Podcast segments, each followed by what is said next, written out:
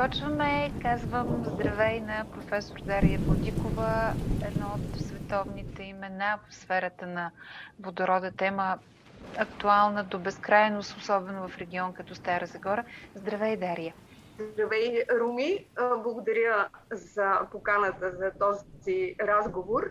Разбира се, искам малко да намаля суперлативите. Просто съм човек, който работи в България в една определена зона, която постепенно ми стана и съдба. Добре, ще си съглася в някаква минимална степен за суперлативите, но аз наистина до момента не съм имала възможност да говоря толкова спокойно на тази тема с човек, който наистина разбира, защото знаеш какво предстои да се случи в Стара Загора. Знаеш, че много альтернативи се обсъждат за региона, включително а, производство на зелен водород. Чуват се и такива идеи, напоследък все по-често. Истории за климата. Подкаст на Юлиан Попов и Център Европа директно Стара Загора. Нека да попитам първо, що за чудо е това водорода? Интересен въпрос. А, това е най-разпространеният елемент в Вселената. Не само на Земята. На Земята, както знаете, водорода се намира във водата. Знаете колко много вода имаме. Но а, водорода изгражда много звезди. А, второто интересно нещо за водорода е, че той е най-лекият елемент. 14 пъти по-лек от въздуха, което веднага го прави много удобен и безопасен, независимо, че всички знаем, че е, той гори много сериозно. Защото ако има някъде теч, поради това, че той е толкова лек, той излиза и, е, както ние така казваме по-домашному, и изпирясва. Той се разсейва в атмосферата, което предпазва от а, запалване и от взривове. И като химически елемент, той е интересен с това, че гори изключително бързо и не се разпространява пламъкът му настрани. Значи вие може да седите до горящ водород, така да се каже, на 50 см и почти да не усетите и да забележите, защото освен всичко друго и пламъка е безцветен. Но едно от предизвикателствата а, е, че водородът може да замени така наречените фусилни горива или въглерод съдържащите горива, което в момента е не само топик номер едно, но а, това е една опасност, която застрашава нашата планета. И а, аз го казвам много отговорно, знайки, че има много теории, които отричат глобалното затопляне. Тук искам да кажа само една дума. Да, има осцилации, т.е. има покачване и понижаване на нивото на а, въглеродния диоксид. Обаче най-високата точка за нашето време е била през 1950 година. Тоест, стигаме максимума и се очаква нивото да спада. Нищо такова не се случва от 1950 година насам нивото на CO2 драстично експоненциално расте нагоре. Само да уточня. Няма опасност да се взривим от водород, защото това също го чух как водорода е нестабилен източник на енергия, потенциален взриво, взривоносител, взривоопасен, нещо като бомба, на която стоим. От това, което каза, разбирам, че това е в сферата на, на неясните фантазии, т.е. неграмотните фантазии. Виж, Руми, винаги има опасност от всичко и бензинови коли горят, и а, коли с литиеви батерии да, се запалват, да. защото знаете лития и водата. Естествено, че ако не взимаме мерки, всичко е опасно. И аз казвам, че водородът в някои отношения е дори по-безопасен от протан-бутан или от природния газ. Но понеже повдигна въпроса за бомбата, всички, като чуят водород, свързват думата водород с водородна бомба. Искам само да кажа, че водородната бомба не съдържа водород, а съдържа тритий, който е изотоп на водорода и който трябва да се получи по изкуствен и не много лек начин. Тоест, добре, защо се е нарекли водородна бомба? Да плашат хората тогава. Сега, се замисля за това. Ами, защото не са знаели, че водородът в един момент ще стане альтернатива. Толкова на... актуален, да. Добре, има понятие като зелен водород, т.е. този, който се произвежда от възобновяема енергия, или с възобновяема енергия, ако трябва да бъдем по-точни, вероятно, и кафя водород, който се произвежда с а, помощта на изкопаемите горива, газ най-вече. Нали? Това са основните разлики. Има много вече цветове на водорода. Те следват дъгата.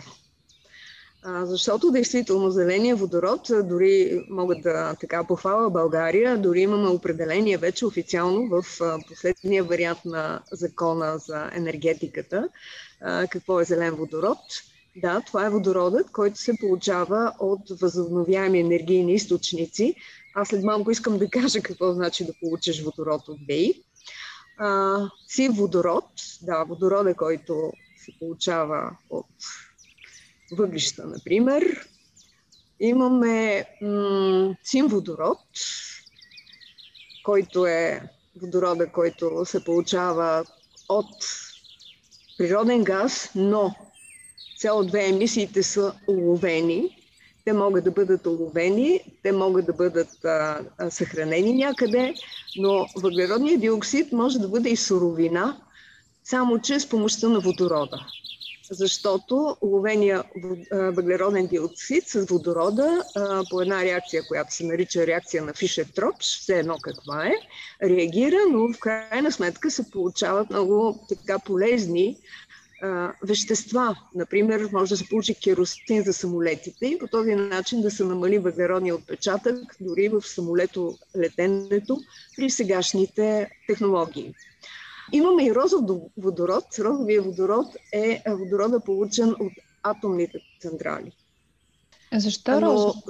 Защото следваме цветовете на дъгата. Аха. След като има зелен, сив, син, а има и тюркуазен. Тюркуазният водород да. пък се получава, да, чрез пиролиза на въглеводороди, т.е. не се отделя CO2, а се получава твърд въглерод. Сега, така че да, само да те попитам. Този тюркуазения, ако не бъркам, е може би една технология, която се така, а, до някъде мога да кажа представя в Стара Загора, точно с пиролизен газ, ако коригирай ме, ако греша, за нашите а, топлоцентрали, на базата на която се получава точно твърд а, въглерод. За това ли говорим? А, да, въглера, а, говоря за това, но много от технологиите са, са все още на лабораторно ниво.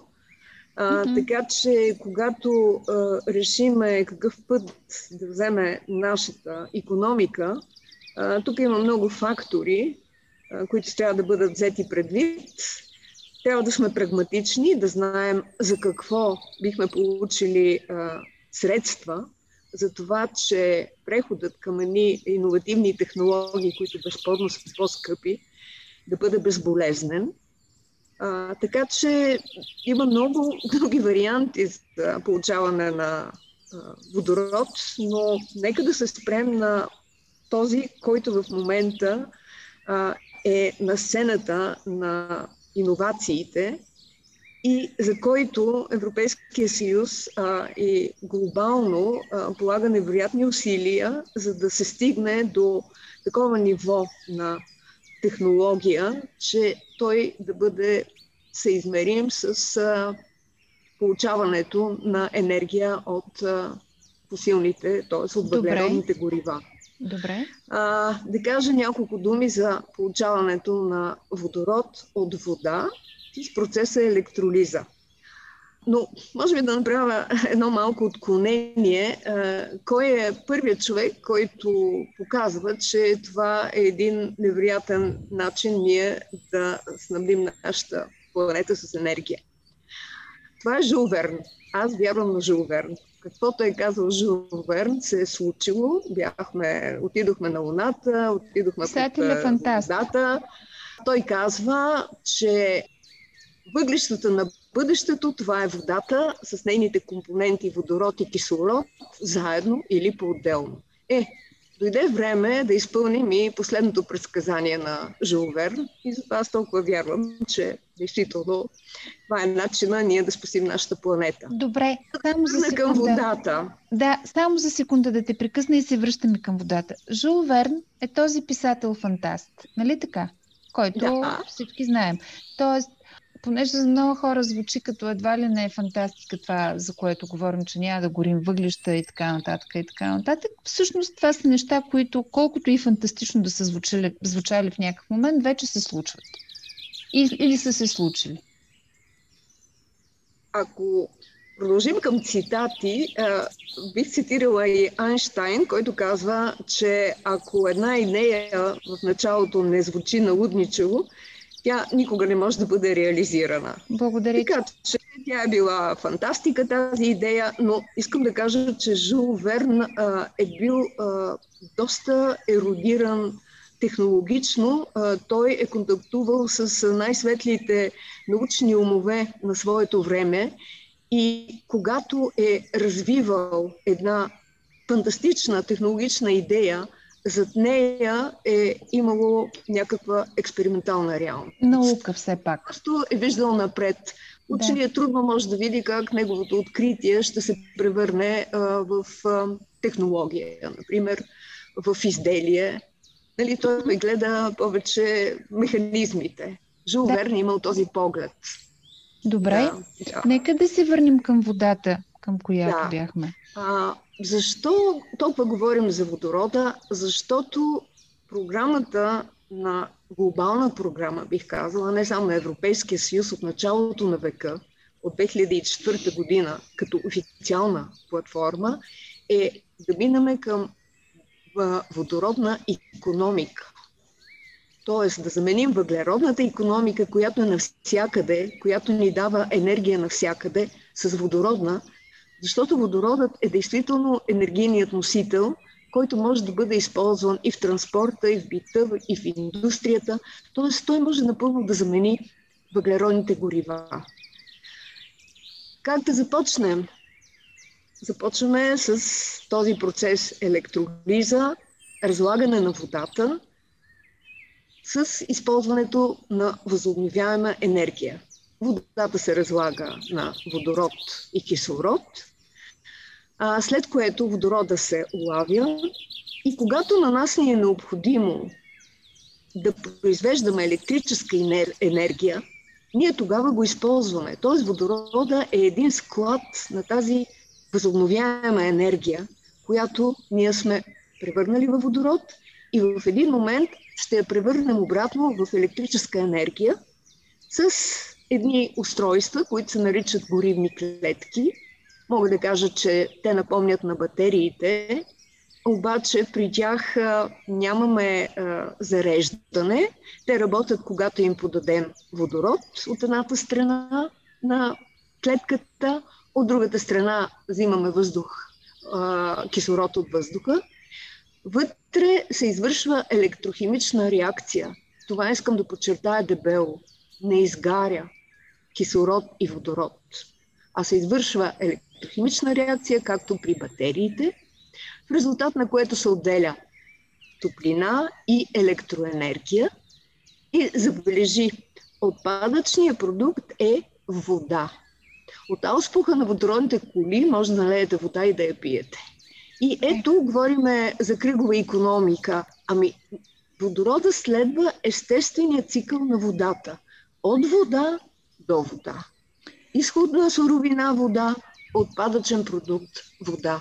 Е, това е философията на водородната економика. Знаеш ли, в момента а, успокои едни мои страхове, сега може би ще те размея, но подготвяйки се за разговора с теб, аз преди една сутрин се събудих в 5 часа така много стресирана, защото сънувах, че ако започнем, ако преминем към водородна економика, няма да има толкова вода на планетата, няма да остане вода за пиене и за другите ни нужди, само за да произвеждаме водород. Както и да ти звучи, може би от всичко, което прочетох, чух скептично, конспиративно, неграмотно от моя гледна точка, защото а, в някои от срещите покрай подготовката на териториалния план за справедлив преход на Стара Загора, а, бяха изказани точно такива скептични мнения, че всъщност производството на водород ще консумира водните ни запаси и вероятно подсъзнанието ми е натрупало цялата тази информация по някакъв много там интересен начин,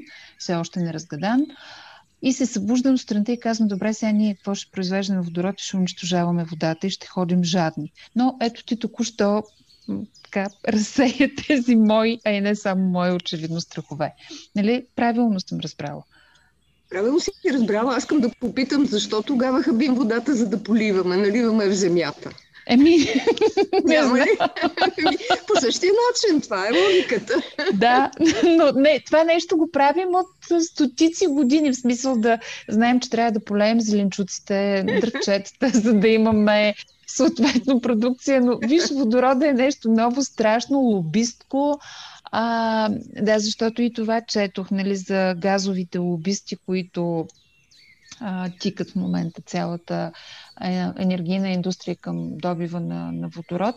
И когато човек като мен, който не е толкова запознат с всичките тези процеси, започва наистина в някакъв момент да се притеснява, знаеш, всяко ново нещо е плашещо, докато както беше... Така е. Да, това е нормално. Да. Това са тия разговори. Добре, а Стара Загора има ли потенциала за развитие като зеления водороден хъб на, на България, да го наречем, не знам, на, на Балканите може би е твърде амбициозно, защото знаем, че аз поне така съм чела, че и Румъния и Гърция работят усилено в тази посока. Знаем, че Румъния е доста по-голяма от България и там реформите започнаха да се случват, включително и по отношение на прехода към нисковалеродна економика, доста по-активно. Има ли шанс Стара Загора да бъде, регион Стара Загора да бъде такъв водороден хъб? Аз бих казала, Стара Загора няма изход да не бъде. А, добре. Добре. Освен ако не иска да си направи харакири, разбира а, се. Добре. И разбира се, мога да го мотивирам, не знам дали имаме достатъчно време. Имаме. Темата е важна, ще отпуснем още да. 6-7 минути.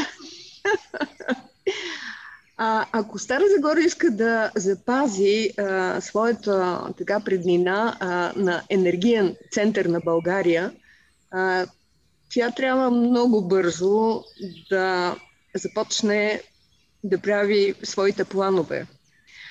Защото в момента желание за производство на водород има безкрайно много. И а, много вероятно след няколко години а, в цяла България ще има разпръснати а, малки така, производствени центрове а, на водород. Това не мисля, че е най-економически изгодно. Разбира се, трябва да има и по-малки хъбове, но. Но какво трябва, какво може би е или какво е най-добре да се направи от страна на България по отношение на а, все по- задаващата се водородна економика, ще чуем във втората част на разговора с професор Дария Владикова следващия четвъртък. Чуйте историите на известни и не толкова известни българи всеки четвъртък в YouTube и на Facebook страницата на Европа директно Стара Загора.